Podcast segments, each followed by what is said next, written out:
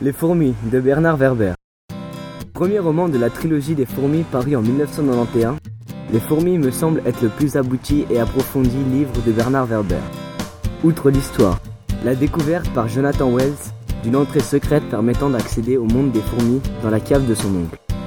Ce livre nous apprend à découvrir les fourmis, leur développement, leur morphologie, leur reproduction mais aussi leur univers et leur mode de fonctionnement. Communication entre les insectes, organisation des cités, manière de vivre, leurs atouts, leurs points faibles, la vie au sein d'une colonie. On est presque plongé dans le quotidien de ces insectes puisque les fourmis s'expriment et nous livrent leurs pensées. Certaines dirigent et organisent les batailles et la défense de la colonie.